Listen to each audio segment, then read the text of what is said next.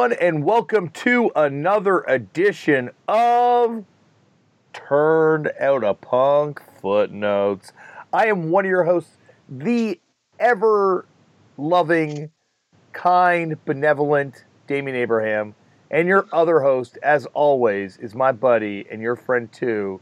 Uh, not quite as benevolent, but but just as kind, Chris O'Toole. Chris, how you doing, buddy? Good, Dave. How are you? Good. And we also have on the line for this special edition. I didn't mean to cut you off there, Chris. I'm just so excited to No. introduce the not one but two Dave It Up and Dave Martin returning to the show. Welcome back, guys. Hello, everybody. Hey, Um, how are you both doing? Uh, I'm doing great. Uh, it is my Friday, so I'm excited that I don't actually have real work tomorrow. TGIF. Nice. Uh, and Mr. Martin, how are you today? I'm doing pretty well. You know, um, yeah, I'll leave it there. I'm doing well. Awesome. well, well, now I am doing fantastic because I am joined by not one but three of my favorite people to talk to. Chris, you're my favorite person to talk to week in and week out, but I think you'll agree with me that you know you and I having talked very recently, we're, we're glad to have some uh, buffer conversation. Yes, one hundred percent. And I haven't spoken to the Daves uh, in a minute, so I'm I'm very curious to see what comes up. Well, I, Mr. Dave Martin, and I had a New York City adventure, like on par with, uh, uh, you know, some movie set in New York. Or the the GG Allin song Yes, about raising hell in New York City tonight. on par It with was the a- last was a G.G. Allin like show where he's walking Yeah. down the street naked. Oh yeah, yeah. the cab. Yeah. Yeah, it was like that, Dave. Right? Yeah, t- totally. Totally. You guys left the gas station or whatever that place was called and went on to there. Yeah. Yeah, but it's it's a condo now. It's like, Yeah, yeah, of course. yeah. Uh, but it was a lot of fun to see you in person, Mr. Martin, and, and Dave It Up. Hopefully, one day I'll see you again. Yeah, I mean, you're you're in your touring cycle. I assume I, you won't completely fly over where I, you know, my my home, my current home state. No, I think we'll probably wind up coming to your current home state. I think, Yeah. unless you move. I I will not be moving. Okay, well then, yeah, we'll probably be there. We'll probably be there before too long. But anyway, speaking of before too long, uh, we said it was going to be you guys coming back in a short period of time, and it was it was a lot longer. A lot of stuff's happened. A lot of stuff's changed.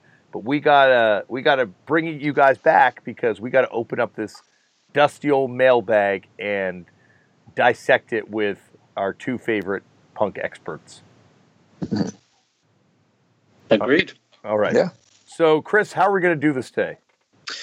Well, I figure what uh, is probably the easiest way is that uh, I will tee up one of the messages because not everyone has access to the messages for uh, the listener. Uh, it's just a little too messy at the moment to be able to do that, and I'm not techie enough to figure out how to get it to all of them in a in a timely manner in preparation. Uh, so I figure I'll just tee up uh, whatever message, and then we'll kind of work off that. If you gentlemen are good on that uh, structure.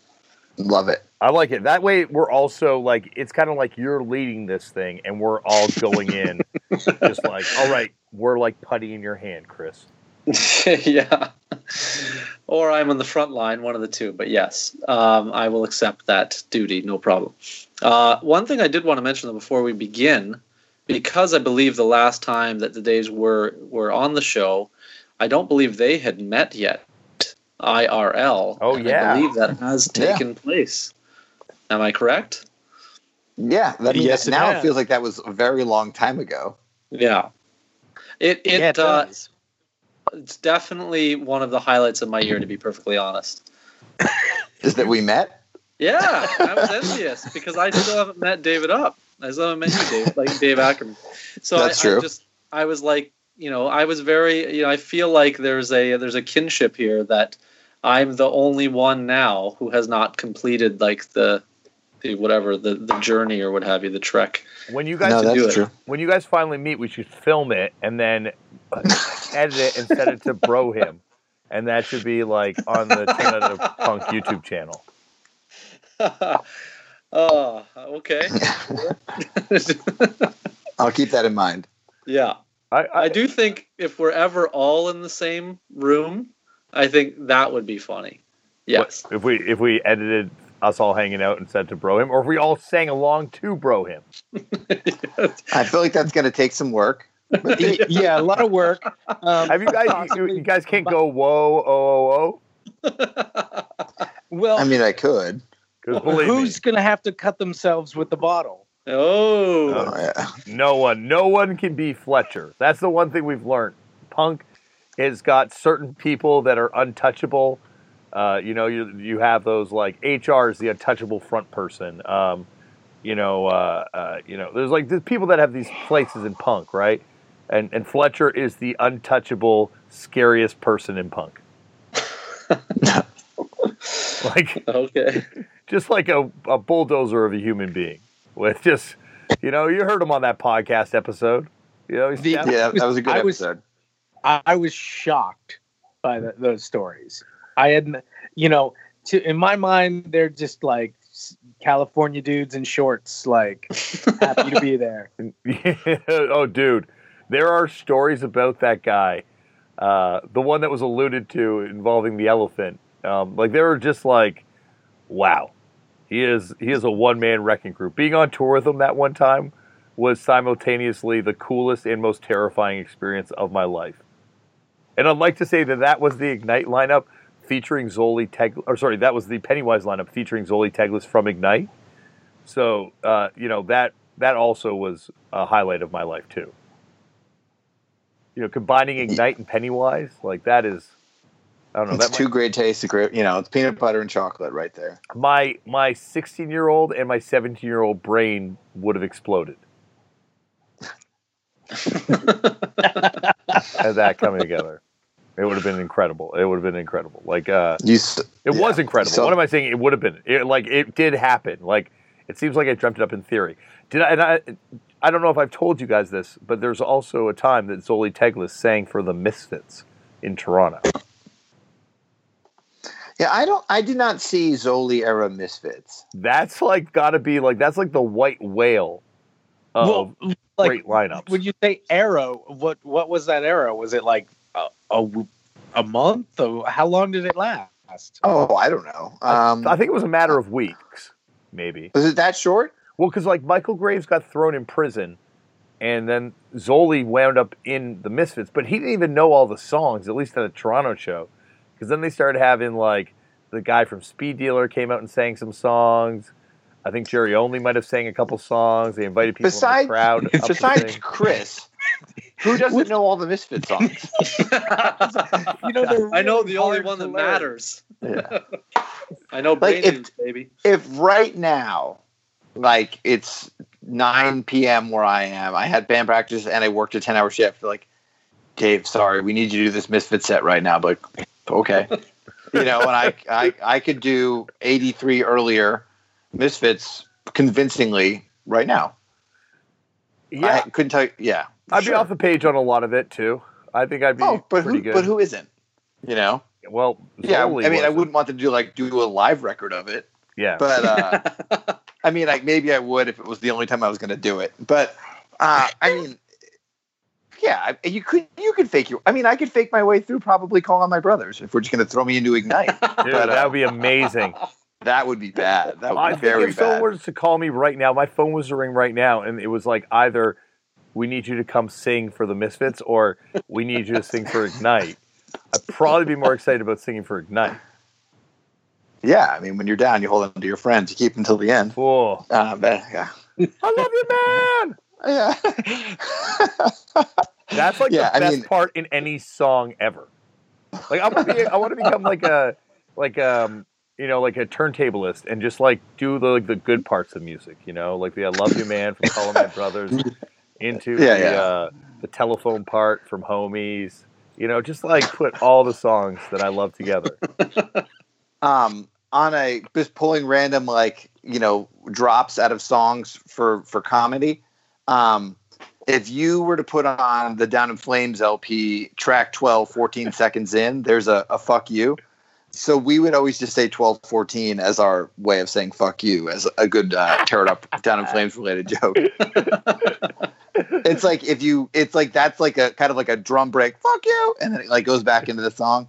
We'd always say 12, 14. There was a, this is a joke for basically one person, but I feel like we had a, the other equivalent was like 13 something. There- was another one that was from Powerhouse, uh, I believe the California Powerhouse, Yep. uh, that also had a fuck you. That Andy Scarpula was like, you know, their only fan, and he tried to make that other one stick, but 12, 14 is really the one I remember.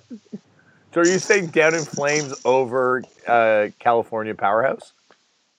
I'm gonna say that, yeah. Whoa. I'm gonna, I'm gonna go out on that one.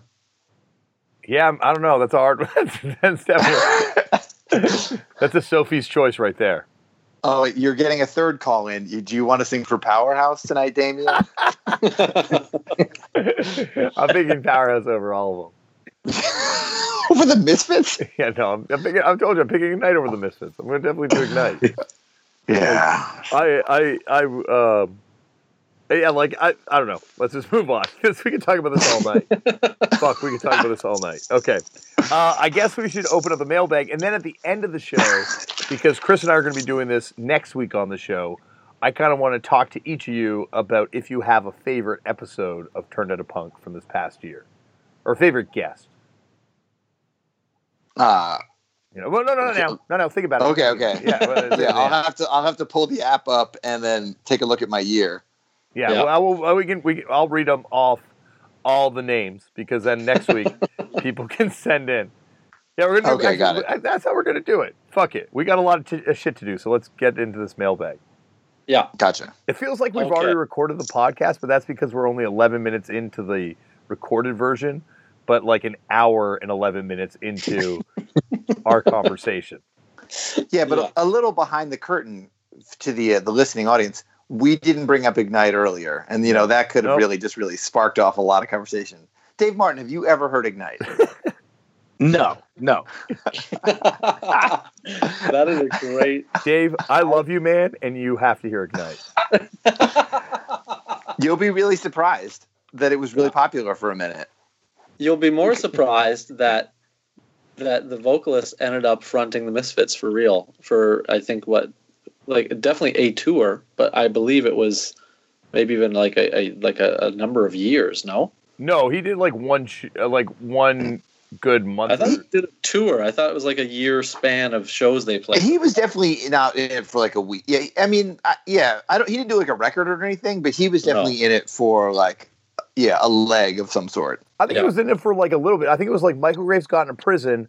He did a couple shows, but then they had, um, then they decided like, fuck it. Why do we need a vocalist? Like, like we can just do it without it. Like, and then they started doing that for a while, and then they did the eventually the Misfits supergroup, where uh, it was like they do some Ramon songs. So they had Marky on drums. Dez was in the band, so they do some Black Flag songs. Then they do some Misfits songs. It was like a like I got a punk hardcore review. It says, according to uh, the news source Wikipedia, uh, he toured with the Misfits October, November 2000. wow, Yeah, well, I, I, I, I elongated that, but okay, so it was two months. Wait, so you're Yeah. saying it's only one more year till the 20th anniversary of that tour? I I think that might. Hopefully, that'll come up. Dude, I gotta like um, that would be something I would fly to see. Uh, we got the if, if honestly, if Zoli Misfits played Austin tomorrow, I don't think I'd go. then you are a fucking fool. Are you out of your mind, I would say sir? go. Yeah, Yeah. yeah. That's and Dave Martin doesn't even You know what? If I'm being real, it'd be. It's honestly in the middle of my weekend, so yeah, maybe I would. you probably. yeah. You know, I gotta, I got, I'm, you know, I'm, I gotta stay, stay out there, stay active. You know, might Yeah, as well see all my good friends at the Zoli Misfits reunion Yes. tour. yeah, no, absolutely. What about Andy at up fronting Powerhouse? Would you go to that tomorrow if it happened? If it was local, for sure. I mean, if, if Andy was singing for like any band tomorrow, I'd probably go. You know, like why not? Uh, okay, uh, Chris, should we open up the mailbag? yes, yes, we should. Um, the first email is from listener Damo, uh, and the topic is Edith Massey, and it goes back to I'm trying to think of what episode that came up on, or if it was just you and I talking. I think it was. No, I thought there was. I Uh, thought it was something because there was like, uh, maybe it's the Thurston Moore one, but it's something about Johnny. I thought it was something about Joey Ramone. And we might have touched. No, it was there. ear- it was earlier than the Yeah. Thurston one. I thought. Yeah, well, it had to have been. It was from September. That's how up on the mailbag. we okay, well, you know what we should do? Uh, I'm going to have the episode list on my thing for handy reference. you gonna handle that? Okay. Well, I'm going to have to memorize them to read them all off the end of the show anyway. So, It was the the 18th day of September 2018. okay. Regardless that we received this, uh, but it's regarding Edith Massey, gr- largely known as uh, the Egg Lady for people in the know. Um, but the message begins: uh, the deal with Edith Massey, the Egg Lady from Pink Flamingos, uh, sang in a punk band called Edie and the Eggs. She has a record out under her name Edith Massey, which has a song on the B side called "Punks Get Off the Grass." I'm sure it's on YouTube. Oh, but yeah, I definitely know that song. yeah, and uh, if memory serves correctly, he writes, uh, John Waters discovered her by seeing her singing in the band, and then John Waters uh, just mentions that he has interests and what have you. Um, then he mentions here that he interviewed Donita from L7, and she said he had personally requested to have them in Serial Mom as well. So he's in touch with whatever that whole thing. But yeah, of course, there was the locust thing too in what was that? Cecil B. Demented. Cecil B. think the movie Demented, yeah. Um, But, it, But anyway- Spaz too was Spaz in one of them or something. mm, that I'm foggy on. Could have been. I thought there was another hardcore band from maybe a, maybe it's a Baltimore band that he was like super into. Yeah. But uh, so that was the message. So essentially, uh, I believe you and I were trying to parse. I, I think I mentioned maybe because I, I did this uh, recently. I sort of solicited about the photo of Joey and Edie is kind of like an infamous photo which ran in punk punk zine or whatever. I don't know if it's like the first one or whatever issue. And I've always wondered how it came about and how it existed. And then so this this message just mentions her punk past. I had someone reach out and mention that um, seemingly, I guess, in this band, she once actually played Toronto. I believe it was told to me opening for the Viletones. And uh, I don't. They didn't mention a band, but basically they just mentioned that she chastised the audience for her whole set, and that was it. I've seen the flyer for that. That was at the Horseshoe. I don't think there was a band. I think it was just like a personal appearance. Yeah, could have been. But uh, I I had found out in uh, I'm trying to find what the hell that book's called now. Joey's brother wrote a book. Oh, on the Uh, road with the remote, or in bed with the with. The, It's on the road with. I have it downstairs. I thought No, no, if, it's if you wrote that, I thought that it was a tour manager. I I thought. slept with. Yeah, Yeah, that I was saw- Monte's book on the road with. Okay, Yeah, I had that well, one. This is called. Um, I have it here somewhere. Let me just look it up. It's something like I slept with. Like the inference is like it sounds like a groupie title, if you will, but it's that he's his brother. Yeah, Yeah. it's I slept with Joey Ramone, a family memoir, and within that, there's a reference to her living in the building of where they lived, Edie meaning, and that she was a seamstress of some sort at the time. Um, and had done like Joey's early glam outfits, and maybe that's where this all began. I'm not sure. So, anyway, I just thought it was interesting. Someone wrote in to us about it, and then had a sort of a different angle. But uh, I wasn't aware of this band, and I don't know if any of you heard this, like the her band or whatever, the punk band. No, I'm looking. Yeah, I've heard that record. I'm looking at it. It's from '82. Um, so I, I guess where would that have been? Probably like she would have been playing like CBs at that point, right? I mean, she died in '84, so she was in her 60s in '82. Yeah, and that would have been after the Horseshoe show because that would have been '78. So this would have been. I think she probably would have been already well known by this point, right? Yeah. Now, now Well- that I'm- Yeah, Pink Flamingos is '72. Yeah. Yeah, I mean, but well known is maybe. Uh, str- uh, yeah, that might be. Yeah, No, but it was. It, I don't like unless she was playing in the band before too. But it seems like there's no way John Waters would have seen this and discovered her out of this. No, no, no. I think as well, obviously, the, the punk band name Edie and the Eggs, should that have been, I don't see it listed here on the resource, but um, obviously that seems to be a reference to the Pink Flamingos thing, of course. Yeah. So I'm guessing. Oh, it even says Yeah, on the sleeve the uh, the egg lady from Pink Flamingos. yeah, there we go. Yeah. So yeah, their their record exists. I did not know this. I'm happy There's to three know this. versions of it. Um, the and, and it looks like it's the rarest versions are the non-picture sleeve versions. The pick sleeve version or the picture disc version, I should say, goes for uh, thirty-seven bucks. But the other ones are, seem to be really hard to find. Either way, yeah, from 82. So anyway, great message. Um, I'm glad that uh, we're starting to unearth these sorts of tidbits. I still wish someone would explain to me the exact photo, you know, why that exists and, and what the context entirely is. But either way, she has a punk connection, and that's that. Um, I don't know if you want me to open another one or you guys have something you want to work off there at all. Uh, no, is there anything else you wanted to add?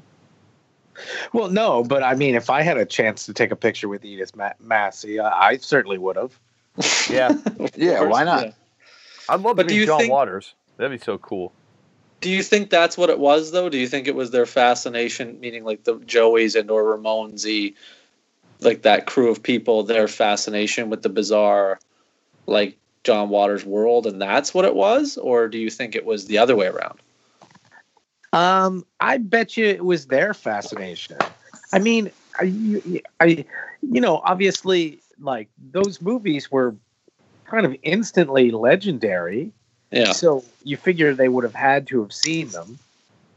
You know, Yeah. speculation. I have no real, you know, proof. But I mean, come on.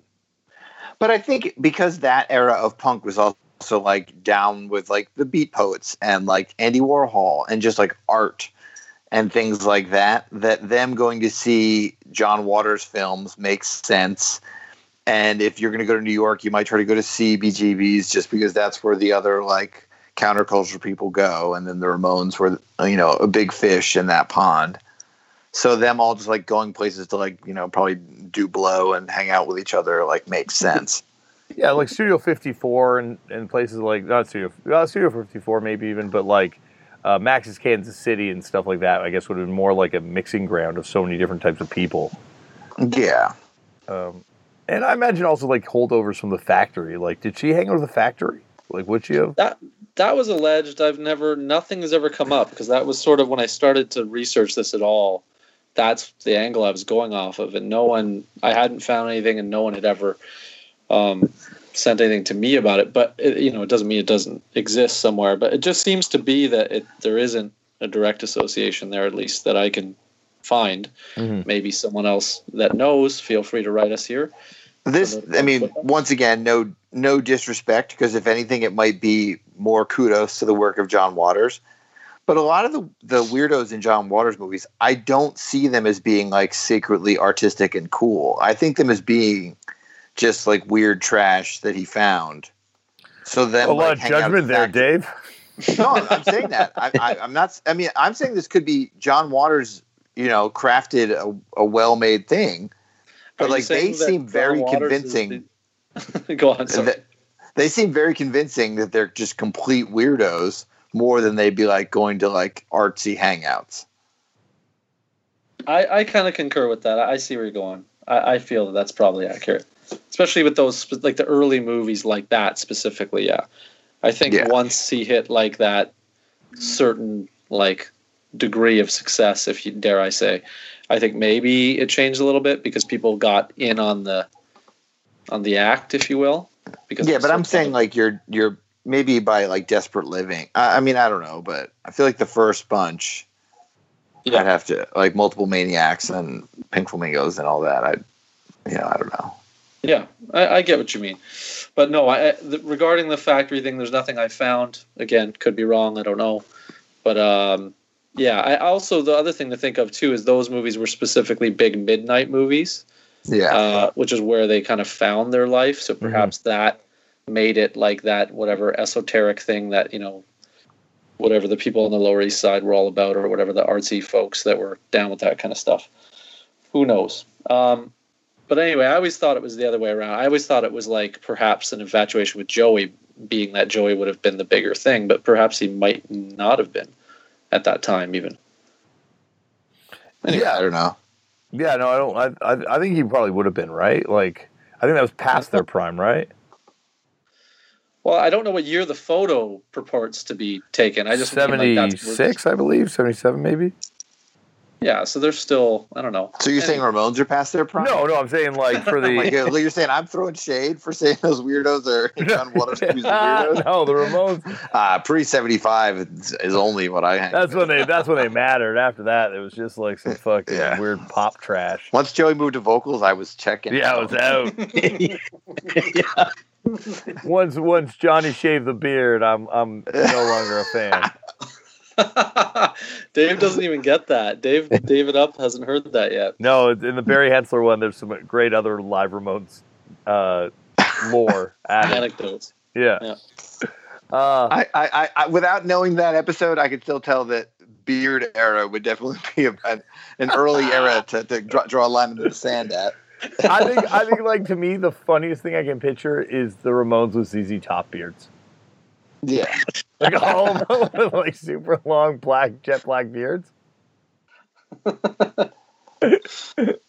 oh god, I'm gonna I'm gonna uh, I gotta make that on a computer or something. I gotta look at that in real life because in my head it looks amazing. uh, so uh, I guess are we done with that one? Should we move on to the next email? Yeah, we'll move on to uh, another uh, contentious topic of email. Uh, it's just a quick tidbit regarding. Um, uh, sorry, it was from a listener. Eric writes in mentioning that uh, in reference to footnote 179. Uh, I don't have it in front of me as to what that is offhand, but anyway, uh, we I guess pontificate a lot about GG Allin as we tend to do on this program, uh, and they wrote in to mention that there is a new documentary about Merle and GG's mother, Mhm. and it's pretty funny how suburban Merle is now. The the listener writes, and figures that we would be interested. I actually was unaware of this. Uh, this is also Eric from Pittsburgh, and I feel like we need to shout out Pittsburgh because Dave Martin's here, and uh, you know, so kudos to Eric from Pittsburgh. But uh, I have never seen this, or and I wasn't even aware of this actually. So I'm excited to watch it now. I'm assuming none of you have seen it yet. No.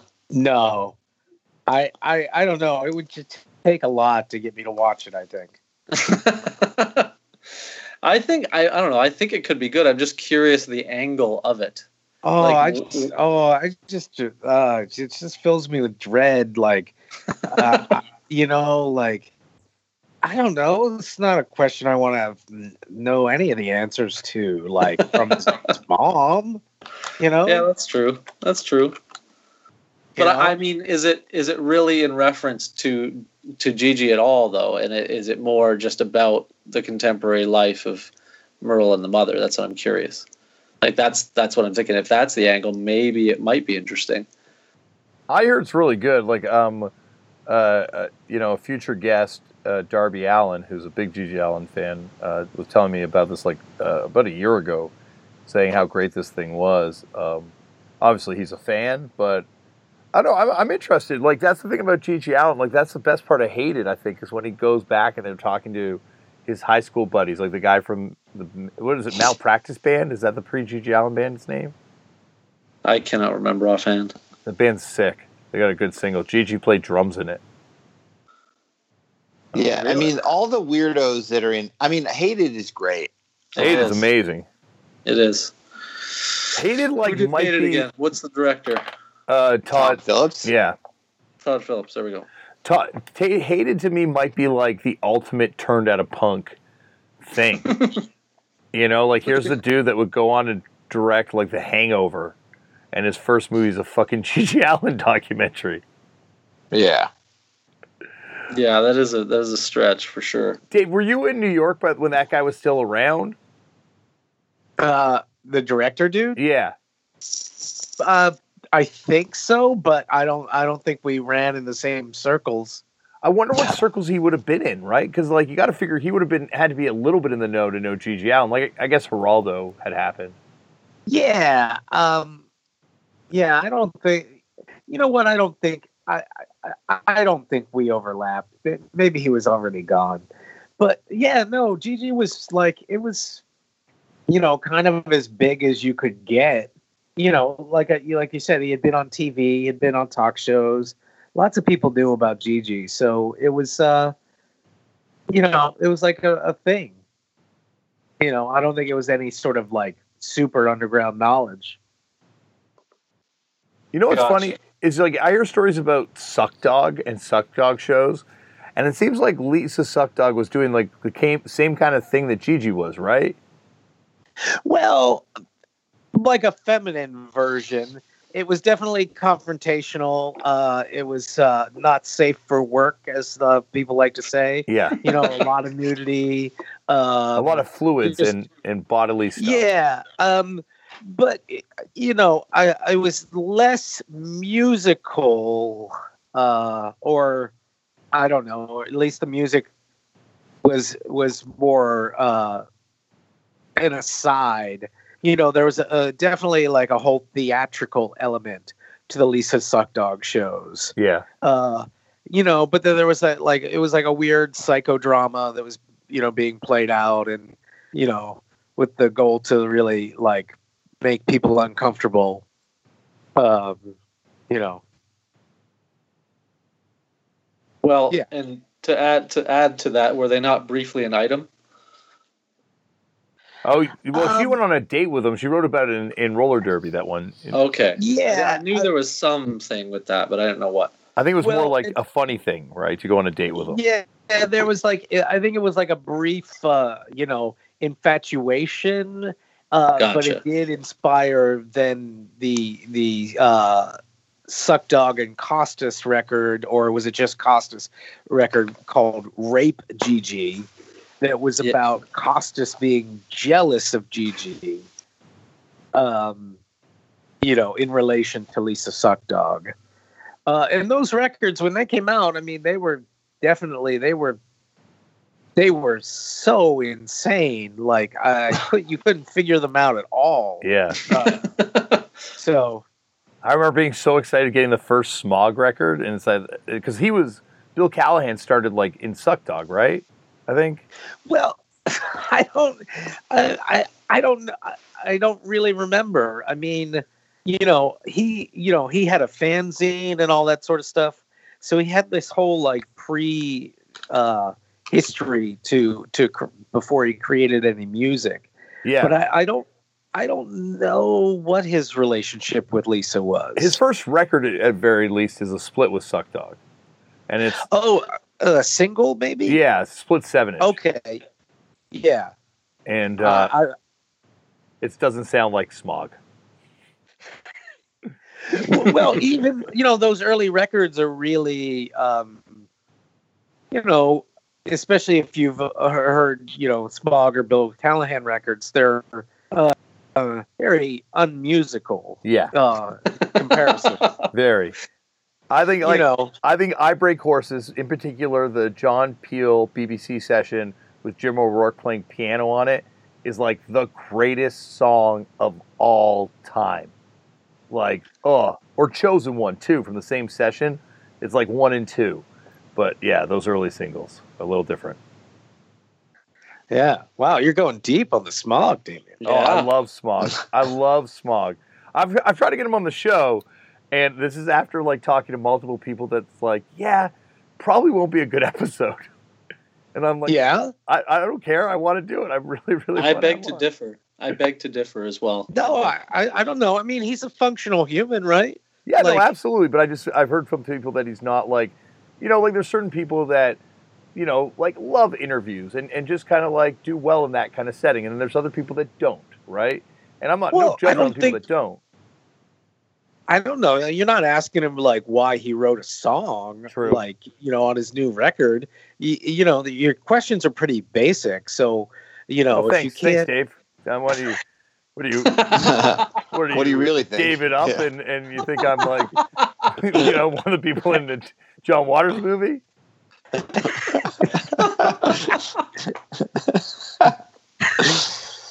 what I mean is, you, you get like, you, you know, you, you you're asking for Yeah, I know. for I you know. a story fine. about a person's journey. Yeah, no, I know. like- I know. You know, No, I get it. I get it. I get it. No, I, and I believe me, I will. I I could give two shits why he wrote a song. I really want to find out. Did he ever mosh to the Circle Jerks? yes, that's what we want to know. That's what we need to know. That's what this podcast is here for. uh, okay, should we, are, are we? Should we open another question? Should we start recording? What are we doing? Yeah, we're starting recording. we're good. I, I, I'm gonna do another dab, say- guys. I'm gonna do another dab. I don't know about you guys. Feel free to do another dab on your ends. I just want to say Damian and Mr. Martin delivered the deepest footnote vibe right out of the gate pretty early on, so I'm very happy with that. We Yeah. we got in a ton of stuff there that people like me will care about, and uh, that's what we're here for. That's what we're here Um, for. Uh, to clarify really quickly, you mentioned that Rape GG record, Dave Martin, Yeah. and that is from 1988, and it seems to be some kind of like independent released Costes and Suckdog release from 88. Uh, also, coincidentally, uh, on a footnotes tip, uh, reissued on CDR in 2000 Oh, good. by, by Costes, uh, which Is yeah. it? it I, I hope it's on streaming services, so that when Damian does the uh, the, uh, The playlist. Spotify playlist, Yeah. No, mercifully, I don't do playlists for footnotes because that would be like they'd be like a thousand songs long, and none of This them one would will be just- available on streaming services. I think this this will be the first one, and it's just Suckdog and smog all the way through, and that's, that's all we get. Dude, I would make hundred percent make an all smog playlist. That song, uh, River Guard on um, on um, Knock Knock. Holy shit, dude! Holy shit, that song. David is blowing, literally blowing my mind right now. I had no idea. Not only were you a Smog fan, but you were a big Smog fan. Yeah. This is wild. This Yeah. is a definite first on on like on air, certainly. no, I love I love Smog something fierce. Uh, you know, there's a couple artists that you know that I just like just can't get past. And Smog's one, and then this one I know is like kind of more cliche, but Elliott Smith.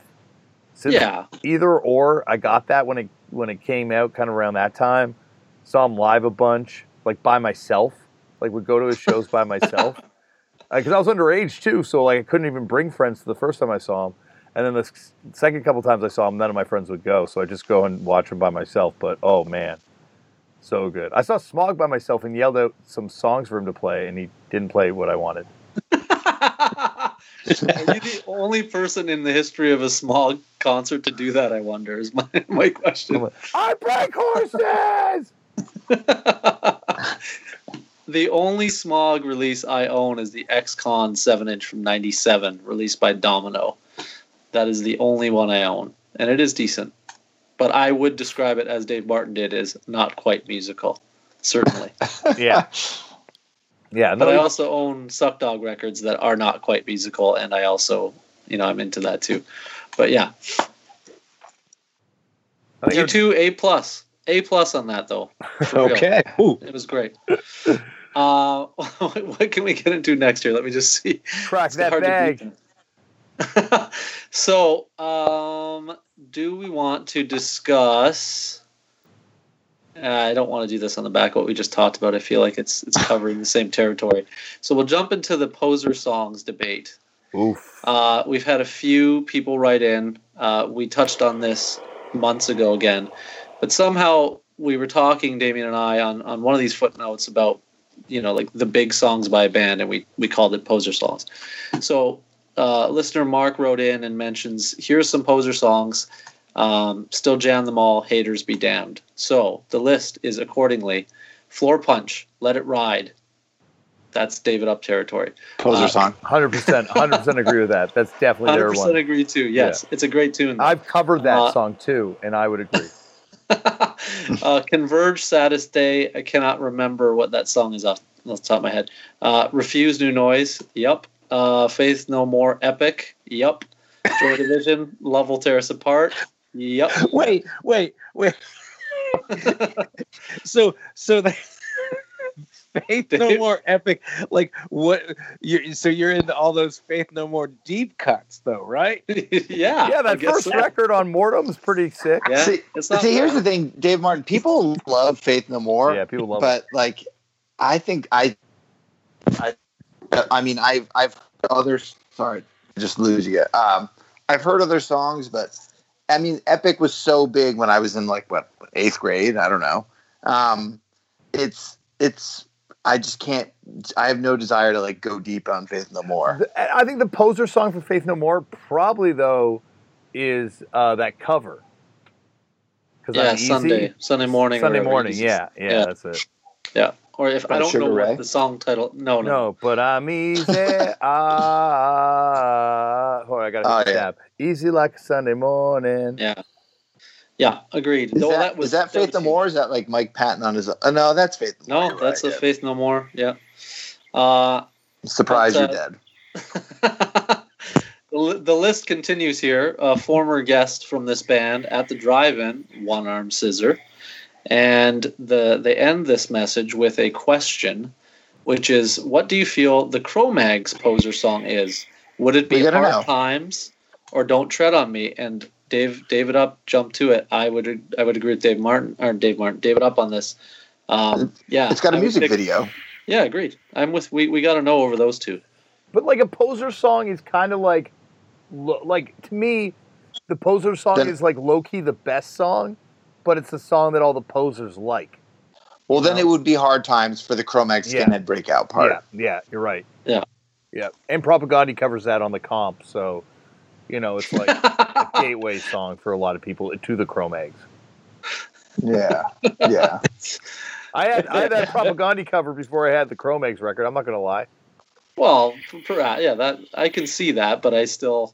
Um, but anyway, uh, to solicit you gentlemen, what uh, are there any that you can think of relating uh, poser songs um, that you can think of? There's another. Sorry, another quick message here from another listener, Michael, who writes in and mentions that COC. Uh, he says, "Vote with a bullet or eye for an eye." I mean, that's those are so different because one of them was like a bullshit radio song, and one of Yeah. them is one of the greatest songs of our time. yeah, exactly. One of them Yeah, I- justify murder by the state.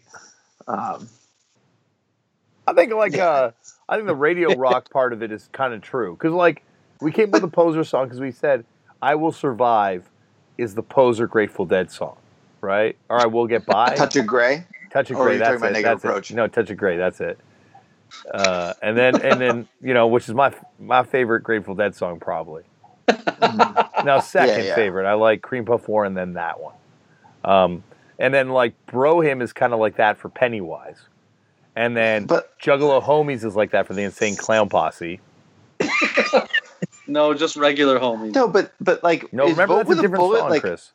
is vote with a bullet like to me that's like saying which is the better DRI song like I don't need society or like gun control. Like you know, like if okay, because you're a huge COC fan, like they're like one of your bands, right? Yeah, yeah. So if I came to you and I said, "Yo, Vote with a Bullet is kind of the best COC song," would that make you angry? yeah, Good. I would. then that's 100 percent the poser song. That, that's But- how it goes. But the the amount Well- of people that will pick like that Floorpunch song as the best Floorpunch song is is a lot, and it's like, yo, that song's stupid. No offense, Exactly, you know, exactly. dudes, that's, but that's why like, it works. Like it's something that the real fans are like, "Yo, that's not the best song," uh, but it kind of is the best song because it's the one that the most people like. Which, let's be honest, is really the indicator that it's the most successful piece of so songwriting. is, is TV Party the Black Flag one? then? Hundred percent. Yeah. Yep. That, Yeah. That's it. Hundred percent. You got it. You got it. Definitely. Good call, by the way. I'm surprised So- no one wrote in with that. That yeah, it seems like it's a little on the nose. What else are you gonna go with? Like the more I see, or you know, like, but Yeah, like you can can you name believe? you can name better songs by these bands, right? Like you can name like if you're a fan of these bands, you can be like, no, dude, this is the best song, or like this is the best song. It's not that one. That's just the most popular one. But like, there's Yeah. a reason it's the most popular is because it's kind of good. But it's not good if you're a fan. You know, that's how I think that's this game works to me. okay, okay. You know, like uh, the other shoe is the fucked up poser song. It's definitely our best song, but if you're a, you know, it's not like reflective of the whole sound, Yeah. but it's also kind of like the most annoying song. You know? Dave Martin, do you have any input on poser songs from bands that we're discussing here? Um, well, I, I'm still trying to get my head around the COC one because I just don't think that's fair. Yeah. Um, you know, you like you can't compare those eras of the band You know, in terms of you know, Because Well, to, e- to, to Because be even if you're going for like not pr- not prime era or even like second best era or maybe third best era, wouldn't you still go albatross? dude that's why this works because it is the not the best era and it's the most popular era like that's why like you know like touch of gray you can't judge that against you know cream puff war or like whatever that noodly you can't you can't Live bullshit you can't. is. You could just uh, be like, oh, you know, it's just as bad. no but it's a Is it good like- song dude it's like is a, it like saying my my favorite Beatles song is "I've Got My Mind Set on You"? no no no because that's like post beatles I can't Okay. but you could Okay, say like okay. the best beatles song yeah beatles might be a hard one to do because there's a lot of poser songs in the beatles catalog Uh, oh yeah. You know, like uh, I had another good one in my head two seconds ago too that I was trying to think of. Um, you know, but there's, there's definitely like, you know, we're we're in the ballpark now for what I. This is like my version of the game. Everyone has can have their own version of the game, but I think like it's the one where the true fans are like, no, but then the people that just casually like the band are like, yeah, kinda, and and ultimately, you know, that's the poser song. Okay. I just want to clarify something really quick because it was touched upon, and I, I read the email really quick in brevity, the one that mentioned COC. And the listener, Michael, wrote in and said, Do bands get two poser songs if they have distinctive eras? Oh, okay. Oh, so, Oh, so that hedged that, and I, I messed up reporting on that. So, So you can have your like Michael Graves era poser song like "Dig Up Her Bones" Dig or Up some shit, Bones. and then you, yes. Well, well, it's the question is, do they? So I guess Damian. I don't do think they? so.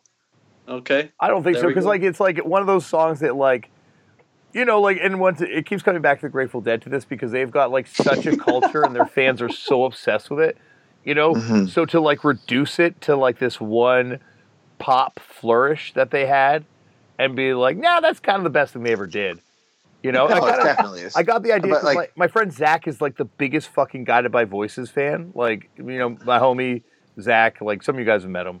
Uh, I love that guy to death, but like his favorite band is Guided by Voices, right? But I always, you know, just get under his skin because I think Hold on Hope is the best Guided by Voices song. And that's kind of the poser song of Guided by Voices. so it like really pisses him off when I say that to him, like you know, and uh, that's where I kind of got the game from. well, that I just want to like um that is probably the best take on guided by voices that I've come across in ages. Um you know, Like there's a band that's put out like a million songs, and you're like, nah, it's just the one that had the video. That was in Buffy the Yeah. Vampire Slayer.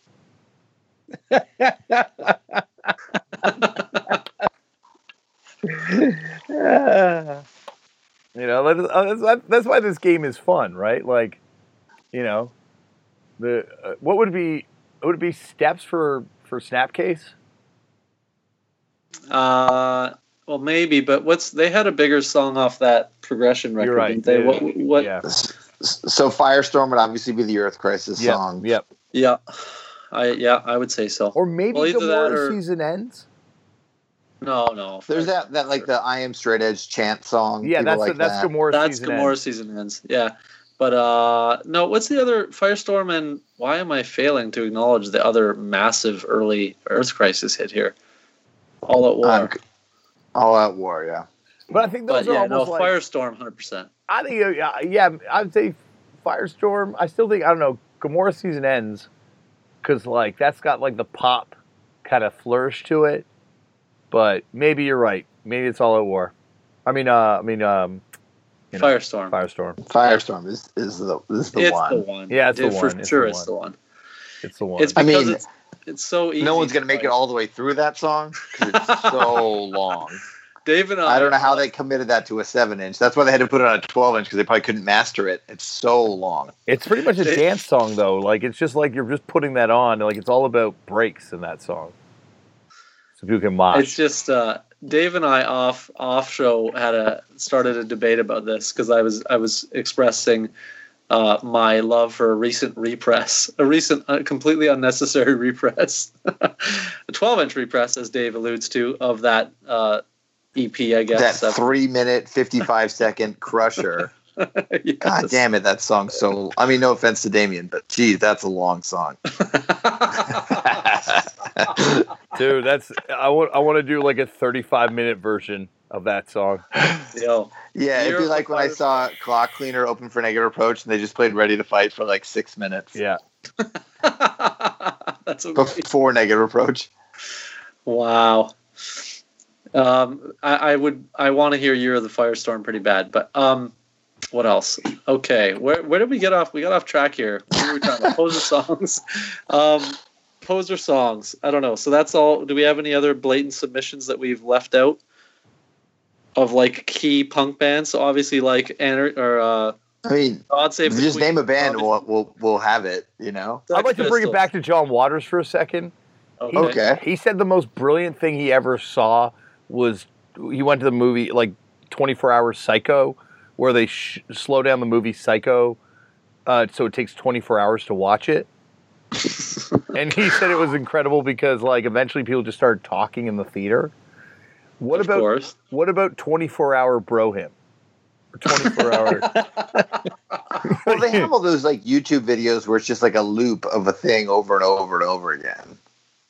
So you could probably just do Bro Hymn. I'm just talking about having like, a de- different a- a musicians come in. ver- style. just different musicians come in and swap out, um, and so you can play the song for 24 hours. Oh, you like mean a you rave. playing the song at normal speed for 24 hours straight? Yeah, like just well, you have to add more verses and more choruses. Oh, okay. I see. But but you're okay. I loop. took it as you. It's some sort of weird extrapolate. Like it, it's it's one song slowed down to the point where it's 24 hours. No, Therefore, oh, it's Oh, that'd be kinda it's cool, too. indecipherable. so it's like a, like you're saying it's almost like an Earth version of Bro Hymn. Exactly. Yeah. You know, on, I'm on all that in, kind Chris. of note, um, you know how on uh, iTunes and maybe other platforms, there's that like half speed, double speed button on the bottom of your podcast app. I think when you have, you know, more of your heavy guests, you should put the slowed down version of the Turned Out a Punk intro. Because I've played it by accident by just hitting that button. Yeah. You know, I think it sounds pretty hard. So you might want to think about that if, you know, when you have like a Matt Pikes episode or something like that. I like who, you know, like who has ever listened to a podcast and been like, "Fuck, they need to slow it down for me." Like they need to go to one and a half speed or like two times as slow. Actually, Yeah, I mean that's I don't know why that choice is, is a choice we have available to us, but you Yeah. know that's the 21st century, I guess. I guess but, you're uh, listening to it faster because you want to get through it. But like, why are you ever like, "Fuck, I want to hear these guys talk about Raw." I you just want to make it last. half the speed. Yeah. yeah. Well, as I say about Yeah. talking- trying to do a 24 hour version of Bro Hymn. So, yeah, you know, it all depends on what drugs you're on. yeah. All right. right. So Next mailbag option. yeah. The next one we're getting into is integrity related uh, emails with regards to obviously your interview with Dwid uh, back in, I'm going to guess September, maybe August. Um, but uh, one of the things was about uh, sort of related, non related, uh, a wrestling punk connection, as Damian likes to mention. Um, but uh, listener Caleb wrote in about a UFC fighter, which isn't wrestling, I realize. But uh, he It came mentions out of though wrestling, that- Chris. What's that? It came out of wrestling. Sure, sure. Did UWFI in Japan. Okay. Pre Pride. But Regardless, you know. he writes in that it's not really wrestling, as he mentions the UFC. The vocalist of this band, Ruiner, he writes in, is fought in the UFC, and therefore it counts as your wrestling, uh, in your wrestling category, he claims.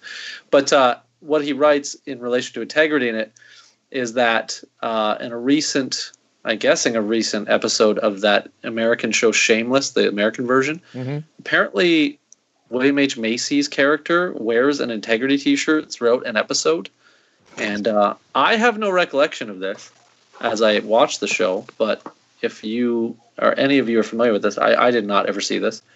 But uh, so that was our one write-in for a pop culture kind of reference. I've heard about And- Shameless having a hardcore punk connection from someone else. It might. I think you guys have been on it, soundtrack-wise. I could Fucked up, swear. really? Yeah, you may have been. I don't. I know. I know we were on Billions. because my man Um, Brian coming through. Love you, buddy. but uh, regardless, I've never seen that. If anyone has that, feel free to screen cap it and and send it And in at Turner. And if fucked up was on it, let me know because if you can find that episode, I'd love to. I'd love to check that out and and then sue them for lots of money. No, I'm just kidding. I'm sure we got paid accordingly. Uh, I just want to see it. the other one uh, is a brief mention uh, from another listener, Mike, about how that we did not uh, reference in the footnote for the integrity related episode that the Warp Tour picture on the back of Yes. Humanity is the Devil, and that it was taken at Warp Tour in Cleveland Yeah, um, of course, uh, which is a great shot. And the other final one, which I think is more of a I would love discussion- to see the reverse angle of that shot. You know, like what would the crowd look like there? Because it probably would Oh, have been like you know, oh. like obviously they or maybe they got a bunch of their friends in. and It was sick, but like you know, I'm just picturing the Warp Tours I went to in Toronto, like how over the heads of people that would have been at the time. oh yeah, yeah, yeah. Yeah, them playing Warp Tour is really weird. Especially in the, that year, like that would have been what, like ninety, the second year maybe. Seven, yeah, right, like '96. It might have even been the first. No, first year was ninety four. So yeah, it was probably two or three years in, I would think.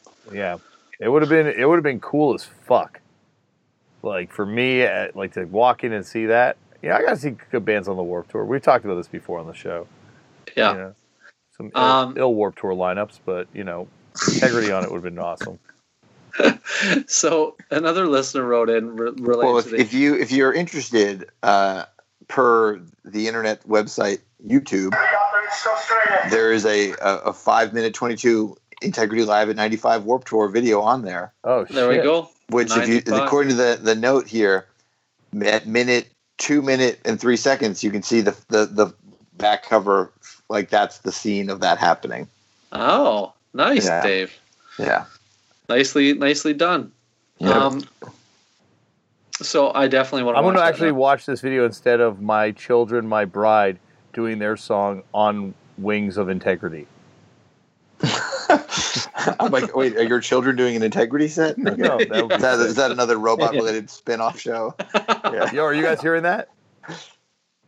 No. I'm not. Yeah, we're turning off the volume on that. so while we're while we're figuring this out, next email revisiting weird integrity records from John. Um, after listening to the Dwid episode, I thought about Integrity 2000 and Closure, uh, the quote unquote weird integrity records. After sitting down with the records and giving them a couple re listens, I can say they're not as bad as people have made them out to be. Integrity 2000 is the weaker of the two, just because of the nu metal parts, which stick out like a sore thumb and sound like a knockoff of Slipknot. Not sure if I agree with that line personally, but I don't feel a Slipknot vibe on that record. No, I don't feel Uh, one either on that record, but I can see this like it's definitely of its time. Yeah. Um, but uh, Closure still sounds like a normal Integrity album, just kind of sounds off with the clean vocals and industrial parts. Um, not going to say they don't have some bad songs on them, but overall, still good records. Not essential, but not throwaway either. And then a postscript for Damian. The second DYS record is not good and almost unlistenable. Sorry, Damian. So there we have it. Okay, fake news on that one. Um, on to uh, the, the the other part. Uh, I I think that um, uh, I I think those records are, are are are great. Like I do, I liked them at the time when they came out. Like not as much, obviously, but I did like them at the time they came out. I still own both of them to this day. Uh, don't throw them on as much as the other ones, but yeah, like he- like that guy can write a song, you know. And I'm I'm I think you know Dwid is one of the most interesting people in hardcore to me for a reason, and it's because everything he does, even when they're kind of like these weird detours, I find kind of interesting because it's a weird I- detour. I would agree with that. I own both those still as well. I mean, I think the trouble with any group that creates a um, whatever records of a certain caliber is that when there is a record that either isn't sonically the same or just just frankly cannot reach those same heights, it's always going to be compared against it. And so I think that there are many artists that have that whatever that suffer from that uh, criticism or what have you. Mm-hmm. Mm-hmm. Dave's. And What's up? Integrity, if, it, if looking at their Discogs right now, they have a really impressive number of, of members and ex members. Oh yeah. Um, but the thing is, like, I mean, whereas, like, you know, I'm not throwing shade, but Integrity was never like really my bag, like in general. Um, I've heard a, a fair amount of their records. Nah, not really. For the amount of records they have, I guess I haven't. But you know, I mean, I've heard the first three LPs for sure. You know, um, and like, and not just like once. Like I've heard them all. You know, a bunch of times. Um, they have a lot of records, but and I'm not throwing really making you know any saying anything slanderous because like there are definitely people that like a lot of integrity records and like not even like you know like to die for and closure and tag 2000 like people you know they're not just a i like the i like the demo man kind of band Yeah, like I don't think there's ever been like a terrible integrity record at all. Like I'm one of those fans. Mhm. You know, there's been records I like more than others, definitely, but like, you know, I'm I'm like obviously I'm sitting in a room with, you know, the majority of these records is pretty much integrity records. Um but you know, but yeah, yeah, all 24 versions of for those of fear tomorrow I definitely have a, a couple versions of For Those Who Fear Tomorrow. Have a test press, I'm just saying. yeah Uh, but yeah, like I'm a a fan of this band, so uh, you know, I, I definitely am kind of like the opposite of you, I guess, in that way, Dave. Yeah, I mean, you know, it's like, you know, because of, I mean, this is just my own. I don't want to say it's a hang up, but just because of because of get, being like a childhood metalhead kid, and then getting into punk, things that were metallic in punk, I did not. I shied away from. Yeah, So like you know, ninety five when like a lot of that like that kind of hardcore was happening, I just didn't give it a real shot because it was just too metal. So like going back like way after the fact, hearing like Humanity's the Devil, Those Year Tomorrow, Systems Overload, you know, like I've I've heard them. I think you know, and I've I mean like I've probably put them on in 2018. So it's not even like one of those things where it's like, oh, I've heard them. I haven't heard them in forever. Like I'm sure I've listened to Humanity's the Devil like this year at some point, you know? Um, but I mean, there's a lot of integrity records and like, eh, I don't know. There's, there's, I never really like went down the like suicide black snake kind of route. yeah. Like I I I uh, don't have every single integrity record, but as I do say, I do have a, quite a bit of them. Um, to me, the weirder ones are like the split with the kids of Widney High, uh, the uh, uh, the split with like Lockweld, I believe. Yeah. where it's like ATF assault. I think, think's on that one. Yeah, I think you're correct. Um, uh, you know, the split with Hatebreed I find really interesting and too. Um, you know, I find those some of the weirder integrity records. Like the one that the the Psy Warfare seven inch that came with a lyric sheet for Seasons the Size of Days. Um, I remember getting that record with all the weird shit that it comes with. Uh, they're like a fascinating band, like a real interesting band to be a fan of. Like I like bands where they kind of reward you for being a fan because there's always like new things to find out and like little Easter eggs. I mean, when they played here this last South by Southwest, I went. You know, like I'll go watch Integrity for sure. You know, You're goddamn right, you will, Dave. yeah, Goddamn right. I, I, I went. Dave Just Martin, to clarify, What's your favorite? I mean, there was a members of no war- there was uh, members of fucked up there. Not not you though. No, I, I'm. Uh, I I don't go to South by Southwest unless I get booked, and Yeah. I wasn't booked. You know? uh, I that- think uh, you were talking about ATF assault being on the B side of one of those singles. Yeah. really It's on the Kids of Widney High split. Yeah, Oh, it was it was not. It. It was not on the Psy Warfare or the Lockwell, but yeah, um, it is. Is it It's on there? Kids of Widney High with that Oh, yeah. Jagged Visions '96. yeah, Jagged That's. Visions '96. That song is fucking sick. Which also came with what Blood Book three, it seems. Yeah, I think. Yeah, Yeah. Anyhow, that was the a, first integrity piece of vinyl that I owned. I had CDs prior to that, but I, that was the first piece. I bought it at full blast. nice. Still need it. Holla, holla at your boy over here. Just trying to get your Kids Widney High discography filled. You just need Yeah. to get that one as well. Real talk. it talk. all comes yes. back to Faith No More. Mike Patton put out that Kids of Widney High album Yeah, he did. on his Well, Yeah. there, track there was one before Mike Patton. Yeah, there Yeah, a, I'm pretty a real legit one, but I mean, Yeah. like, Yeah. I'm saying, like, in the modern era day, or like 20 years ago modern era, or 25 years ago modern era. You weren't just getting all your things on Rounder, making your way through the all their releases, Yeah. picking up the, the 1989 special music for for special kids uh, LP, kind of like a Cramps homage, I assume. Yeah. Yeah. Well, they they they're the, they were interviewed in Answer Me, right?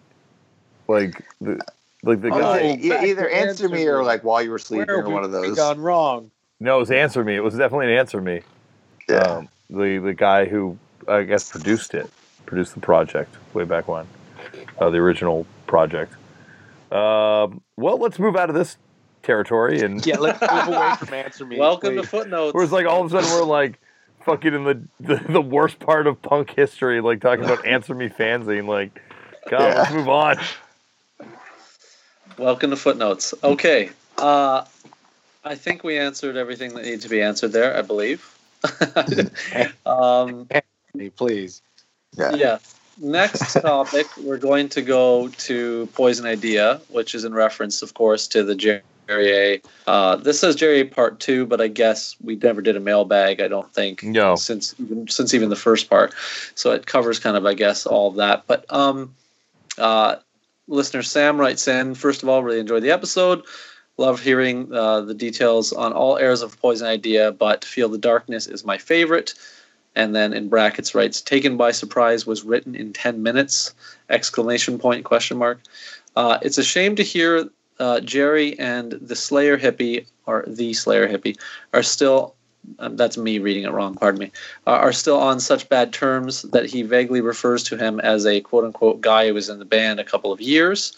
Since his drumming on Filthkick, War All the Time, Feel the Darkness, um, some of their absolute best records, is a huge part of the leg of the legendary status for myself and many others. Um, he also produced Feel the Darkness and the first Heatmiser LP, um, but nothing else of note that I know of. Comes back to Elliott Smith right there. Fuck. yeah. And uh, so it was a shame to hear that him glossed over like that, since I feel he's highly integral to that awesome era record. Not saying Jerry doesn't have the right to hate, since uh, you know, allegedly there were some oh, there are some things I won't get into wrote here. Uh, but uh, I have an Epitaph vinyl pressing of Feel the Darkness. Sounds excellent. Interview. Um, in the interview where Jerry says Slayer Hippie was the one to sell the record to Epitaph, uh, he also said that Slayer Hippie was also in possession of the original tapes at the time, and that interview was on some blog, but seems to have disappeared. Would love to hear uh, a part of the re- regarding the black blank, pardon me, blackout vacant, and we must burn. Um, but as Jerry put it in the documentary, that is when we were just playing for drug money, quote unquote. So maybe not meant to be. Anyway, gentlemen, do uh, I thought just it was like things that obviously I'm sure we're all kind of aware of, but if we needed to parse any of this or what have you. Well, I'll just throw out a, a couple things. Per Discogs, it looks like Integrity may have had more ex members than Poison Idea, which is funny. um, Well, they've lasted longer, right? At this point. yeah, that's true. Um, well, one of them, I guess they're both probably still going in some regard. No, Poison Um, Idea's done, done now. I'm, I'm pretty sure. You said right. I don't know. I, I don't know. Um, I will say that Slayer Hippie also burned me on a record indirectly, so you know I'll, I'll stick. I'll pick Jerry on this one. Yeah, I, I will also say, you know, like, so, you know, I, I think, yeah, the guy, you know, he, he contributed a lot in that time, but, um, but then fell off so hard. And, uh, you know, where's the Slayer hippie uh, records now? What's he doing? Uh, What he's- happened? He's got a record. is one. What's There it is called? one. Fetish. Yeah, Fetish. It's on. Uh, it's on our friend Mark's label. Yeah. Shout out It's to uh, Beach Impediment Records. Yeah, they put out a Yeah. record this year. Yeah, it's good. Uh, but what I will say here is it's it's difficult, I think, from a fan perspective to parse this because I, I assume we're all fans here collectively. Um, Yes. That Even like, Dave Martin, right? yeah. Yeah.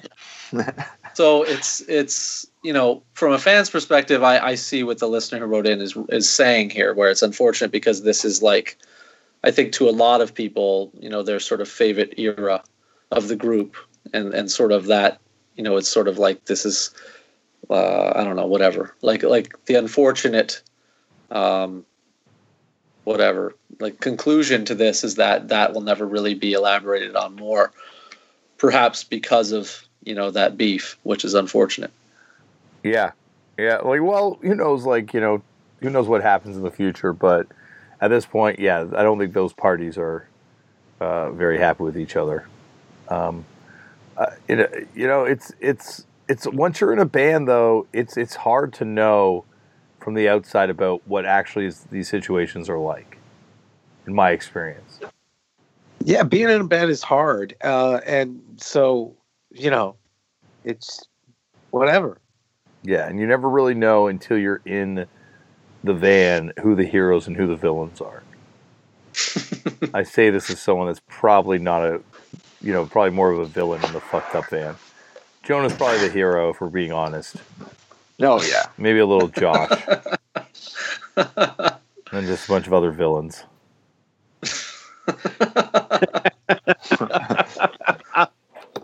Not touching any of that. Yeah. I don't blame you. I don't blame you. you know, Thank God none of them listen to this podcast. yeah, and, and not to. Uh, this is the part of the podcast where I toot my own horn a little bit. I just want to say that um, I believe that Nosebleed single came up on the the first uh, Jerry A uh, episode. Yeah, I ain't been in no I music just- school. Yeah, yeah. I just want to say that as a thank you for letting us crash at his house, I sent him my copy of that single. God Uh, damn, Dave. Yes. Punk history right there. Yeah. That's awesome. I'm going to send him a text and tell him that. So, yeah, 1991. That's awesome. Well, how was staying at his house? Oh, it was amazing. Um, he had uh, on his wall, on his walls, he had a picture of JFK, Yeah, Morrissey, of course. Jandek. Of course. That's awesome. what was the last one? Jandek? Yeah. Jandek. Wow, Yeah. that's eclectic. I like it. Yeah, and and uh, I mean, my 1991 brain was absolutely blown. Yeah. You guys were just all sitting there talking about how punk just broke. Yes.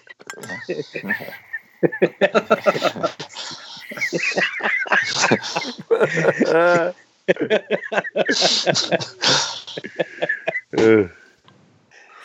yes. Best movie ever. and that ticks two boxes because then we can, if you want to start talking about the Thurston episode, go into that. Let's go. Let's use that as a segue. Yeah. Well, I think. Do we want to parse? Yeah, let's just throw that out there. Do we want to talk about anything from the Thurston and or Jerry A stuff that hasn't been mentioned thus far? I can't honestly remember everything because they're pretty dense with They were both- with info. Yeah, I can't remember at this point, but obviously I, I greatly enjoyed both. Yeah. Yeah, no, they were both uh, like dream episodes to get to do. Um, you know, like Jerry Jerry coming back on the show was, you know, I normally don't like doing the part twos so close together, as you can tell. Uh, Mhm. But like he hit me up, and I'm like, oh god, yeah, there's so much more to talk about, so much more. You know, and now there's even room for a part three because we could talk about Metallica covering them. Yeah. Oh, yeah, yeah. Actually, sorry, we'll do that. Yeah. So another listener wrote in with Oh, regards to that. Also, uh, before you get to that, Chris, I want everyone to know I am working behind the scenes right now to try and get the ban of Jerry A lifted from the Foo Fighters.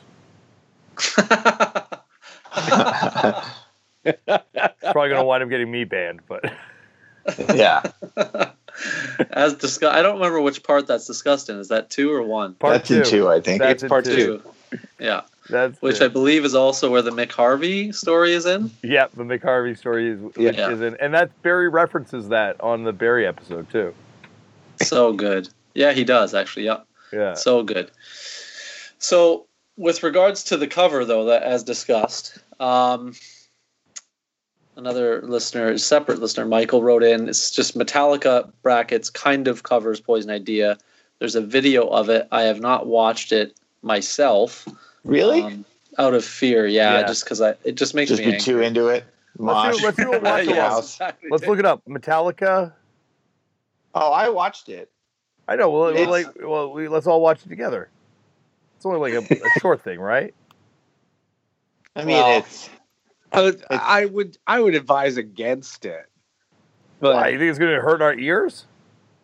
Have you not watched it, Damian? Uh, I thought I watched it, but maybe not. So it's So- it says like it's titled Metallica quote unquote taken by surprise brackets Poison Yeah. Idea cover But it's twelve it's five eighteen. the thing is to to to slag it. I'm not going to try to like act diplomatic about this. Um, there's no drums. Y- So, yeah, So it's it's but it's also like the same way that like bands like Kiss like clearly like lose touch with reality at a certain point and like they just talk about fantastical things that literally no one could relate to. Like Yeah. Metallica are by Metallica I mean Kirk Hammett and Robert Trujillo or whatever his name is are on stage with like there's like a like a music stand like where he's reading the lyrics Yeah. there's no drums and there's probably more people i mean that's not it there's you know probably 40,000 people watching what you normally would be seeing like two like 14 year olds in a garage doing Yeah. Y- like yeah, gar- I mean- garage days re re re revisited i guess but yeah. So All but- of all of that's perfectly stated. I'm watching as Dave said that, and that is all Yeah. spot on. I mean, they've been doing that. You know, they. Uh, I don't know if you guys they they covered Prince in Minneapolis, so I think it's something that those two dudes have been doing. Yeah. Um, I don't know whether like it was like, oh, I you know, I you know after playing Battery, I need a break or something. You know, like yeah. I don't know where Lars and Kirk are or or James are james but yeah but like it's just those two dudes and you know sort of like whipping up a special cover for no but i mean. I, I would think it was cool if it was like roots i mean i guess people like but like i feel like the the venn diagram of of metallica fans and prince fans is you know like but like if like oh we're in portland we're gonna we're gonna do this tonight like oh like we're uh, you know in reno we'll do a seven second song like if they're Yeah. you know we're in boise let's just do hardware you know like if they're gonna do like weird you know local fan favorites like i feel like prince is like really like low hanging fruit like you yeah, know he why don't passed they away, do like a- right? like it's uh, almost like if uh, you don't do it, and it's, it's like a good play for Metallica to do that.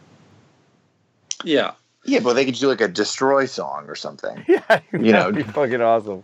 yeah Yo, you how many of you guys out there like Dillinger Four? Yeah, exactly. They- and then he just reads the lyrics, you know, right off a, a sheet. I like, I, you know, if it gets one fucking person in there to click on a Poison Idea track on their streaming service, you know, like, Yeah. you know, then then that's kind of cool. Yeah. So I just I just watched it. So my I'm with Damian on that aspect of it to be to be a bit precious Well, about Uh, yeah i know i'm always for turning people onto music um, Yeah. but uh, i'm also you know kind of preferential to like good versions of good music Yeah, absolutely. so Dave Martin, I didn't get to my butt yet. So this is where the butt comes in, and I've had many a Metallica rant on this show, and this will be another one. So it the video is amusing because it is as uh, Dave It Up described. It's very awkward in the sense that it's just the two of them without a drummer. It does look straight out like a high school band style thing, which, like I'm sure in their minds, is probably incredible. Like that they're doing it. Uh, they did it in Portland, so okay, I guess minor points for like a little shout out. And as I said, I'm with Damian on like maybe if like even one person like gets into it, that's cool. Uh, but uh, it's really bad. um, the only upside I see to this is that's the only two cool members of Metallica doing it presently, um, and uh, Kirk Hammett's wearing an off-white shirt, and that's about the only bonuses I see to this. Everything else is uh, downhill. I look forward to when they play the soldier set. You know? Yeah, that'd be awesome. none, none, none, none, none, none, and then just goes right into it, and everyone just loses it. yeah, because everyone will know. Yeah, yeah. And that's when he's like, everyone out there, sing along. It's like, dude, you are living in the, the same fantasy world I live in. Yeah. Where like a stadium for, full of people are like, oh shit, they're playing this Poison Idea song. Fuck. Let's all scream along. Yeah. Like that's why you cover Prince. That's why you do aim for the low hanging fruit. Because Yeah, yeah. let's be honest, like, you know, Metallica fans aren't really aiming for the fences with their, you know, listening habits, I bet. I mean, they they they turned a literal generation of people onto the Misfits. yeah. So so cool. Good on Well, you. I mean, it- but if, if we're going for like poser mall metal, getting into into hardcore bands, then you're gonna have to go with Pantera, getting people into Poison Idea more than you are uh, Metallica. I Or, think. or like Machine Head too, right? Did Machine Head cover Poison Idea as well? I think they do. Right? We You know, talked about it truth be the told, I don't know a lot about Machine Head. I'll be honest. No, same. I'm still siding with Dave It Up on this though. Machine Head are just not as big, not even close. It's, Yo, it's just a Deep Purple album to me. song called Machine Head? Got a What? machine head, better than the rest. There, there is a Bush Head. Yeah, I guess so. Now that I'm looking at Machine Head in Discogs. Wow. no, but it, it. I mean, it's definitely a, it's a it's a, a Deep Purple record, isn't it? Oh yeah, Yeah, It's that's that's what that is. Yeah. yeah, that's no, all it's it Deep Purple record too. But do you think like Machine Head by Bush probably has nothing to do with Machine Head, the metal band? Like they weren't like, yo, let's let's. It's a cool name. Let's just use that for our band because they would have no, started around I'm the same sure time. they were naming themselves after the Deep Purple record. That, that would It'd be super cool named if they were all deep Bush, Bush, heads. and, and had had only recently become aware of Deep Purple. There's also a movie right. called Machine So- Head from 2011 We- we- that gets one and a half stars on IMDb or 2.8. All right, so we got a new band with the guy from Violence. What should we call it? Uh, Glycerine? No, no, no, that's stupid. Uh, Machine Head. Yeah, that's a better Head. Bush song. Let's Let's go with that, that. one. Oh, by the way, the reason that I call them Bush X is because in Canada they had to be called Bush X, not Bush. Oh, I, I didn't. Re- I I didn't know that. Yeah, we had to give them. Why? Uh, uh, there was a Canadian band called Bush from the '60s or something that owned the copyright on the name. Ah, all right. That's like Blink 182 is called Blink 182, right? Because they were originally called Blink, and there was another band called Blink, and then sort of like fuck 182. I'm I'm just looking at. So does that mean if like if I was like going through like Discogs on Bush, like if I wanted to get you know like a, a cool version of Razor Blade suitcase, is there like a Canadian press that's as Bush X? Dave, I'm not saying I've already got your uh, Christmas present bought now, but now that I know that's what you're looking for,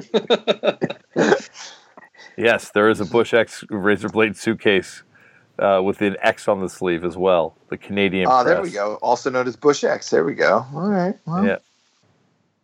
Um, yeah, I might know less about Bush than I know about Machine. No, I'm, I probably know more about Bush than I know about Machine Head. I'll be honest. Imagine Bush X did a cover of Poison Idea though. no. They probably just they probably do feel the darkness and turn it into like a straight ballad. It'd be beautiful. Um, sick. I'm going to search what what. Okay, now I'm going to just go to Google Machine Head Poison Idea cover. Alan's on fire. That's cool. Really? Good choice. Yeah. Yeah. Yeah, Good yeah. All right. I, I'm. I mean, color me impressed on Machine Head's choice of Poison Idea covers. You know they know they were they were into good shit. Yeah. And to, to Damian's argument, I guess, if I'm playing devil's advocate on the episode, Jerry A kind of throws shade at the Pantera cover, not in that they did it, but in the he said it was he said it was like a mutual road guy or whatever that worked with them that turned them on to it. It wasn't there. No, it was like a guy interviewing them that slagged them off by telling that's them like they should Yeah. sound like this instead. That's right, and that's where it. So, you know, negative points to that as well. I think that kind of makes Pantera cooler because it's kind of like you know, not believe me, not defending Pantera on some things some members have said on stage or anything like that. Uh, but like you know, kind of like the, imagine like being in a band, you're popular, some fucking asshole interviewers like, yeah, you guys should sound like this band, they're better, and you go and you listen to it, and you're kind of like, he's not lying, they're pretty fucking sick, and you cover their ba- their song. That's kind of a cool look. I don't know. Yes, I just I think deep down I feel like it it was like someone verifying to them that this was like cool and legit, and therefore that's why it was like done. But yeah, I, I, your angle works too. I don't know. I'm not. I know this story poor enough that I'm not actually trying to withhold like information to like prevent talking shit. But a, a dude I know, uh, like he worked Warp Tours and he worked like various like I don't think he was like a tour manager, but he worked like the Warp Tour for for a, a couple of years, I want to say. And he was with some like one of the like emo pop punk kind of bands of the time, and I think played them start today.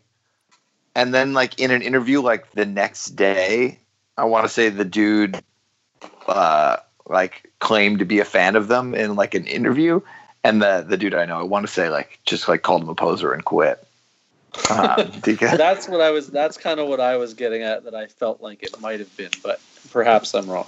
There, there's this like, uh, there's this like amazing Avril Lavigne interview where she talks about how Dillinger Four is her, is her favorite band.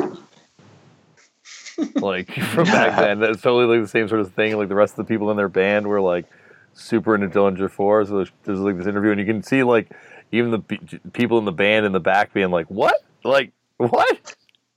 I remember watching that on TV at the time. still disappointed she hasn't been on yet. Uh, I, hey, if Avril, you're out there, please come on. And like, no diss on how you got into punk and how you first heard about any of these bands. Like, that's the thing. At the end of the day, if you heard about a band and you checked them out and they're like a killer band like Poison Idea, fuck how you got into it. You got into it. Yeah, I look forward to her ballad of a, uh, a post-op, uh, a pre-op uh, cover that comes out to go with Alan's on Fire and the badge and all that. Dude, that. that'd be so, so sick. All right. I I'm- guess I'm- we're I'm playing a telling you local that- show, that- and we're going to do a little song called "Hangover Heart Attack." Here go. that or Fall Out Boy covering uh, uh, I Can't Be Your Friend Anymore because you, you, I can't be in a band with you anymore because you like a band on Epitaph. Those are like the two things I hope happen. Yeah. All right, where, where are we going now? Rip into that mailbag, son.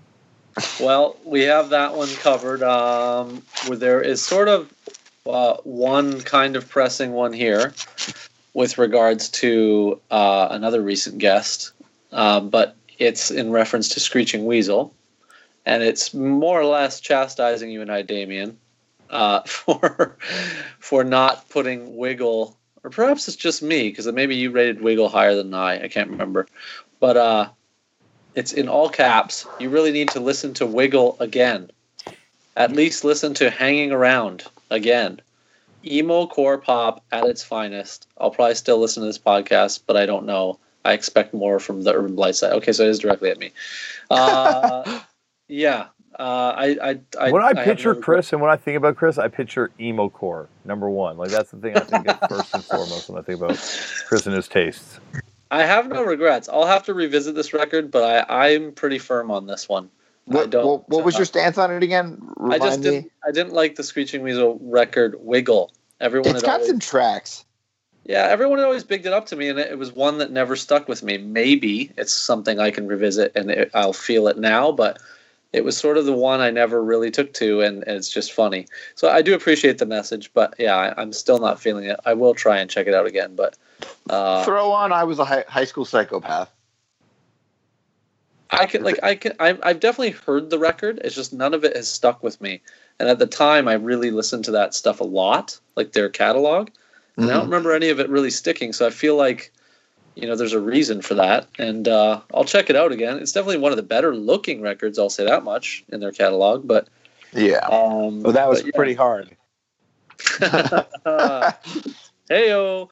But yeah, um, anyway, I just thought it was a funny message. I thought it was I thought that was you too, Dame, but it's only at me, so fair enough. I'll take it. I and I'll I, it. I think you and me talked about this uh, in the other episode, but I think I think now Anthem, uh, I, that's my number one album. I think. We had Really? a deep yeah, we had a deep talk yesterday. I can't remember if that was that was in the episode or not. I think it was. but uh, yeah, revisiting the, the the songs on that record really kind of makes me think, yeah, that might be the real contender. I think, I- and looking, I'm just looking at it. I have it open right now. I think I might like Wiggle more than Anthems. Oh, not having that at all. But yeah, I don't know. Like I, I'll listen to Wiggle again, but I, I really like Anthem. I think it's great. I think like Dave- Anthem's like the Dave most Martin, what's your consistent opinion on this? Yeah, yeah. I, this is gonna come as a total shock, you guys. I'm Mhm. pretty sure I've never heard a whole Screeching Weasel album.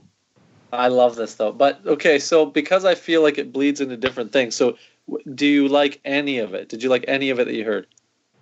Uh, I have almost no memory of it. I find that like weird too because I think they, you could fuck with it. I think you could fuck with something. yeah, like they predate like they're pre '90s, right? Like they predate Nirvana. Oh Yeah. yeah. Yeah, no, I just thought that record looked kind of stupid, and I never listened to it. Were you talking about Uh, Boogada or? That first one with the with the weasel in the leather jacket. Yeah, Boogada came out in '88. That's not the first Yeah. One, buddy. That's not the first. It's not the first son. one, but like that's what he's talking about. Yeah. Because So, yeah, and I don't know. I think there. I have some comp CD, uh, one of those shreds comps. You know, uh, that what label put Oh, the World out? in Shreds on Shred Records. Yeah, yeah. Uh, I think they're they're on one of those, and I might still have that downstairs because there's a Karl Hendricks song on it or something. But uh, yeah, I don't know. because like the first like, i mean i never i had boogada boogada boogada um pretty early on. And i mean it's it's in the same way that you could throw on like Angry Samoans or something like that. Like it's just like snotty punk. Like Yeah. i think it's it's very like i mean i was you know like 14 or some shit. So like it's you know i, I couldn't imagine because in 88 you were you weren't like an adult per se but you weren't you weren't 14 either. No, no, I wasn't. Um, yeah, so I, I don't know why. I just never got into it, and then it just as time went on, it just seemed like that that was probably the better choice. and, and and looking at their discogs, the thing I think is crazy is there really isn't a huge gap. Like like in the era of when I was into Screeching Weasel, like legitimately, they like there was not an era when you could like see them play. But Yeah. like if just as an outsider, it's like 93, 94, 96, 98, 99. Yeah. Like like they they kind of just kept going even though they like I guess the time period that I was the most into them was that weird window of 94 to 96 when they were broken up. Yeah, Uh, I'm with you there. It felt like a big gap. It felt very long. But looking Yeah. at it now, none of it is. It's all like two years at most. Well, it's like that thing in WCW. Well, they split where in 94 according to this. And Go on, sorry, Dave. Yeah, they split in 94 open 96. Yeah, I mean it it it seemed like it was an eternity, but I guess you're right. Say that. So no, you good, Damian? Well, because it was like they were like Sting in WCW, where he disappeared into the rafters for a year. They, like you know, during the the Exactly like that. the pop punk explosion, they were just like you know hiding out, like releasing killer records, but you know, just biding their time. Yeah, I, don't, I guess so. Like Sting. You know, that's just So, But yeah, I anyhow, like Sting. just like Sting. Thank you. um, I, I, I mean, whatever you want to say about like Ben Weasel and you know their legacy, so to speak, I feel like, I mean, I'm never, I'm not, you know, the king of pop punk, but I feel like the first like f- five Screeching Weasel records are are kind of pretty okay pop punk records that I think people can get into, you know. Mhm. Yeah. I, I mean, I really don't know the first record well because it was just like, was it even available in any format during, other than like you know the '87 vinyl version? No, it got It reissued. I got had a CD reissued, of but it like in late era. into the. It got uh, reissued in '97, which would have been No, past uh, my well, window of checking it out. Dave would have been like bounce. well into the uh, spaz by that point. I was in high school. I was out. Of, I graduated high school that year, so I yeah, I was. I don't know. It's was- crazy that wasn't that like first adult. record actually, and this is where Dave Martin gets drawn into the conversation. Dave, that first LP was put out by What Goes On Records. Yeah. Dude, that's cool. Well, yeah. I don't. I, I have, like I said, I have no idea why I never heard it or anything. Like, um, it just, I, I, I don't know. It's like a weird, like, you know, like blank spot where I was just like, yeah, don't know. If I Never picture heard- like a low key Dave Martin label, I'm picturing uh, What Goes On Records. Well, you know, uh, yeah. I mean, they they normally just license things that were uh, that already existed. Uh, Well, yeah, it, it, it was on a U.S. label as well. Yeah, no, what I'm saying, like that label though, if I'm going through the catalog and I'm looking at all the Australian stuff that's there, all the New Zealand stuff, the fact that they reissued the Mice LP, Yeah. uh, you know, it's like it's like Dave Martin stuff. Yeah, it kind of is. So yeah, I have no idea why, but I just never did. Well, I'm just Bitch saying, magnet. you bitch magnet, Das Damen, Yeah. Yo La Tengo. S- s- sorry, Ma, t- forgot to take out the trash. Number seventeen. Number eighteen, Screeching Weasel, self-titled. Number, tw- number twenty, re- replacement stink. Soul Asylum. All all the Dave Martin hits right in here.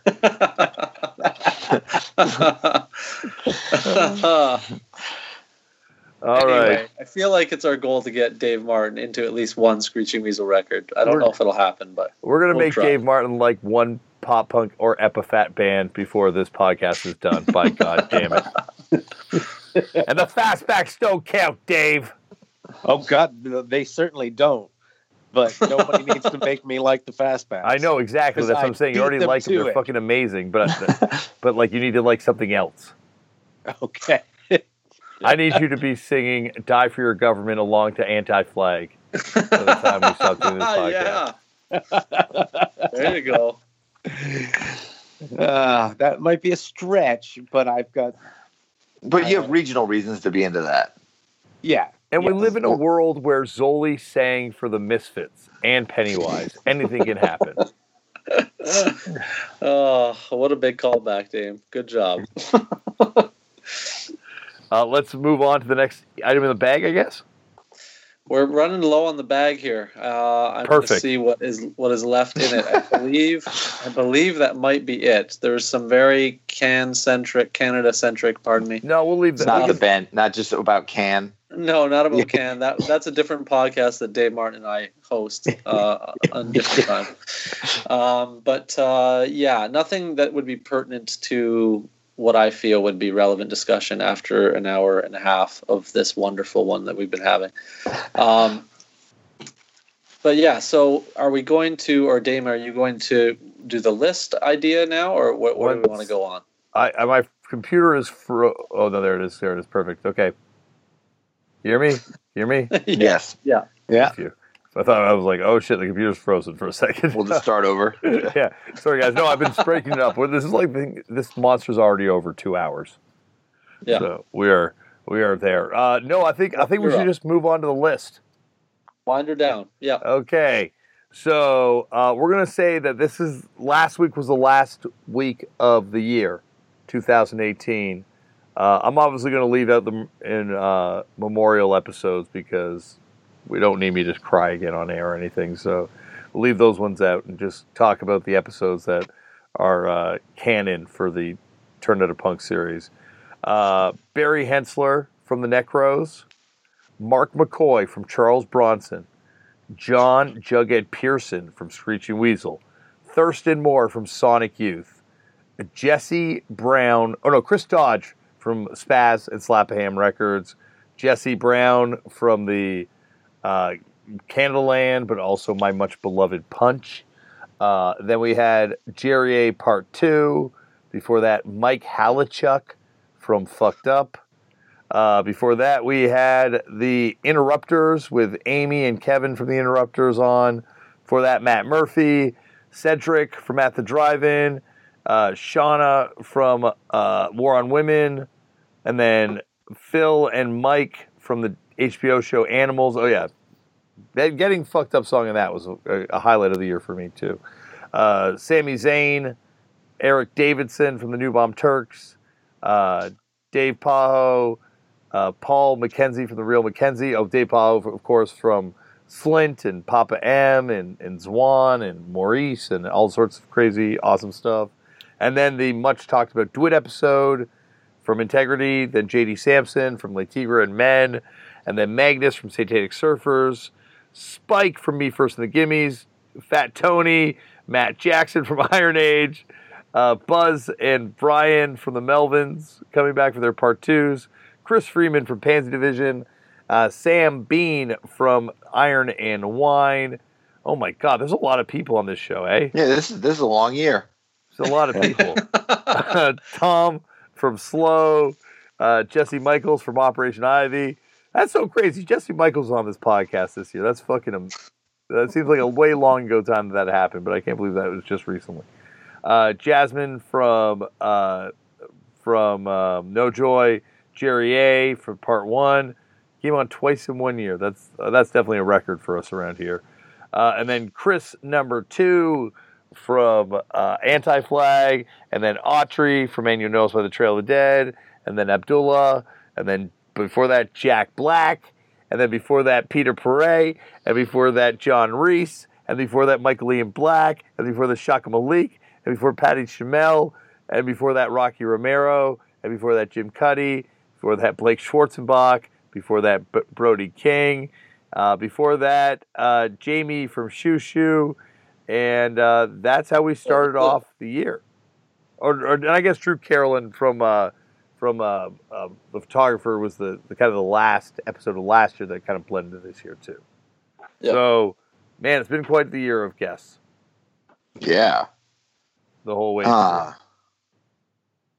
it's hard to say a favorite. Uh, obviously, just because there are things that cater to. mo- uh, If I'm going to just like scroll through these and and look at it, um, I mean, obviously, I there are things like it's. It seems like I I want to just avoid things that are like, oh, that dude's my friend, or I I know like I like this band already. you know, like those seem like real gimmies. So I, I want to not just pick on those kind of things, but like, mm, just trying to pick ones that won't don't seem very much in my wheelhouse to say that I this was my favorite because obviously, as I said, all the people that I already know, but like you know, just even going back, like the one of my favorites for just being total strangers was the the Satanic Surfer guys. Like, I feel like that was a, a good episode uh, for being dudes that I know nothing about. Uh, I think that one was very interesting. Uh, so I feel like the War on Woman one was pretty good. I feel Yeah, like, yeah, Yeah. ahead. I, I, mean, I know what uh, I'll echo Dave's, you know, because there's a bunch, you know, obviously that, uh, you know, are are really up my alley, but there were, you know, but then like a, a band that I never cared about, uh, Jawbreaker, like, you know, never owned any of the records be after the first seven inch or whatever. I loved that episode. Uh, I thought it was really good, and it was like, um, you know, I, you know, one of those ones where I was like, how how do I not know this guy? You know, Mhm. Um, so so that was really good. You know, and just uh, you know, so like the ones like those that I I was just like, oh wow, you know, you know, Yeah. because obviously like you know the Jerry A's, the Thurstons, and the Barry Henssler, those are fantastic. But yeah, you know, Dwid's had a lot of good funny stories. Yeah. well, Dwid was another one too. I don't really know how I don't know him. I'm certain that we were at, at so many of the same shows, but m- but maybe not as well. I have no idea. But yeah, like I, as far as I know, I've never. I, I wouldn't be able to pick that guy out of you know, uh, out of a crowded uh, mosh pit. I think I think that way that one fits in with the Dave Pajo one, and the way they those guys' two journeys kind of like start at the same. Oh, place. that was amazing too. And I have to say, it seemed weird. Like, j- like he was like, "Yeah, I have no idea who that is." Yeah. I I long for the day when to talk to Will Oldham now about uh, all the Ramones lyrics and all the Misfits lyrics. That I would love for that one to happen. Bonnie Prince Billy singing skulls like to my face, full volume. Some fancy baseball shit right there. yeah, Um, I'm just looking through. I mean, like as you know, obviously I've uh, listened to a lot of. These. I mean, I know that the woman from from Patty from Hole has had a crazy life. So like, once again, like I knew that was going to be interesting. Like Uh, Matt Jackson talked about me directly by name, so I obviously have to you know nod to that one that I en- enjoy. That the humor of that. yeah, like, uh, Matt hung Jackson's journey was day. my. That's Yeah. my like. I'm not gonna say because like next week Chris and I are gonna talk about our favorites, but like, yeah, his journey has got to be like one of the most interesting to me of all year, and like still one of the nicest dudes in the world, but also legitimately, you know, being real. I tell him this to his face. Well, one of the most intimidating people in the world. But but he's still just playing football, like throwing that football up on the roof and then trying. Yeah, Yep. yeah. But a great guy, like a, a super nice dude. And so, yeah, I love that episode. Uh, yeah. The, the Jesse Michaels, like, you know, didn't know much about that dude other than he was the guy from Operation Ivy. Definitely, like once you know, because I, I don't know when I would have ever known that he had that whole Pittsburgh period because I'm not from Pittsburgh, so I would have never had any like you know hometown pride about it. He's just you know I would Unlike just me. exactly, but he would just be a Bay Area guy to me. Um, I enjoy how much of a regular person Mike Haliechuk comes off like. Um, Mike's was amazing. Yeah, Uh, Mike, it's funny because like Dave, it's it's amazing how much of like the impetus for us to form fucked up and like so much of like fucked up stuff is kind of spurned on by Tear It Up and Dead Yeah. Nation too. Definitely Dead Nation before that too. Well, I'm, uh, you know, just a hot tip you heard it here first. Uh, I'm. It came up recently that the last Dead Nation seven inch isn't on Spotify or any streaming things, but the first two and the LP are. And I'm like, yeah, I don't know. So uh, I did the things that one needs to do to get things on Spotify with the dude that put up some of our other stuff. So uh, you can see uh, the Painless EP and a live at WFMU set uh, joining streaming services soon. Whoa. Yeah, yeah. hot. th- People tune in here for the hot music news. Yeah, I should have. I, I know we usually put those things at the very end of the episode, uh, but but yeah, there's a. I, I'm I mean, so, 'cause one I of those honestly am things that, like, adding. Uh, I didn't Yeah. even know that you guys were on Spotify to begin with, so I'm now adding you to all my playlists. yeah, the uh, all, everything except for Painless is is on Spotify, and I guess uh, ha- Kangaroo Records nor Dead Alive are really keeping up with their digital rights. Um, so, so, so so now uh, those. So I talked to uh, Joe at Don Giovanni who put up some other stuff, and I'm like, I mean, like once again, like this this is my like hippie punk bullshit where it's just like, yo, if if if I were a fan of a band and there's like, oh, here's a live set from like the five piece lineup, you know, recorded in a radio show, like, yeah, I'd like I'd listen to that if I could. Yeah. You know, so it's like, well, yeah, if someone wants this, like I don't expect, you know, I'm gonna get like a discovered over this set, but you know, if, uh, you know, from from the the nerd, uh, I feel like if you can get decent quality live tapes, you should be checking those things out. So, I I gave it a re-listen and it was like, yeah, fuck it, let's put it up there. So, The real question though is when is when is the Down in Flames split coming? uh, is the Down in Flames Tear It Up split not on on streaming services? Nope, nope. The Fast Time split is, but I don't think. Oh, that's maybe. No, it's not. No, it's, it shouldn't be. I guess you're right. Uh, I The guess we'll have to talk to Paul Colucci at Die Hardcore uh, to see when he's putting that one up, or uh, Christopher from Busted Heads. Um, no, I mean you're fine without that one. I mean, I think you know what you really need to throw on I wanna- whatever's on that split. I want to hear the, how the nods got to be the nods. That's true. Well, but no, but the uh, Down in Flames are on Spotify. They are. They're not. Yeah, there there is the uh, complete discography, uh, which is not actually complete. um, went up relatively recently. It's but uh, the, the so it's the the seven Oh, inch. there it is. like yeah, it's up there now. I listened to it relatively recently. Fans 'Cause it- I know- also like number one, tear it up. Number Yeah, two, what are you gonna do? thirteen. Yeah, they they even have better bands that like like the fucked up ones like not I don't know. This one's way closer. Lifetime. If you like Lifetime, you're gonna like Down in Flame. I mean, l- they're for just from the same town. You know, you, you know, Tragedy. if if you look at a lot of Down in Flames pictures, he's wearing a Black Hat record shirt, Ari Store. True. So you know, you could make the you can make the crossover. Very very true. Uh, we can't talk about every time we talk about Down in Flames, it starts getting a million emails. So we can't. yeah, it's uh, like this is like, I'm like I'm trying to like silently. If I could be like indicating to you guys like the like the cutting at my neck signal, I'd be like, "Yo." no. no, I'm not throwing any shade. I, I as I said, I Same listened here. it, like I listened to like like like last month. hey, Dave. More importantly, we're not. I don't know what you're doing, but we're not. Yeah. yeah, I'm not involved. I'm not involved in this New Jersey beef business. Speaking of which, if people from New Jersey want to find you on social media, Dave, how do they find you? Um, wh- what's my gram right now? My gram right now is 12 days of Christmas, and uh, I think my Twitter is like Living Brindle or something like that. I'm around. And Mr. Martin, how do they find you on social media if they're looking for you? Um, you know, just David W. R. Martin. You So- know? Hit up Dave Martin, send all your favorite Screeching Weasel tracks and all your favorite Jawbreaker songs. Uh, and uh, if you're looking for me, I'm at Left for Damian. If you're looking for Chris O'Toole, you got to look really fucking hard because he does not want to Yeah. be found.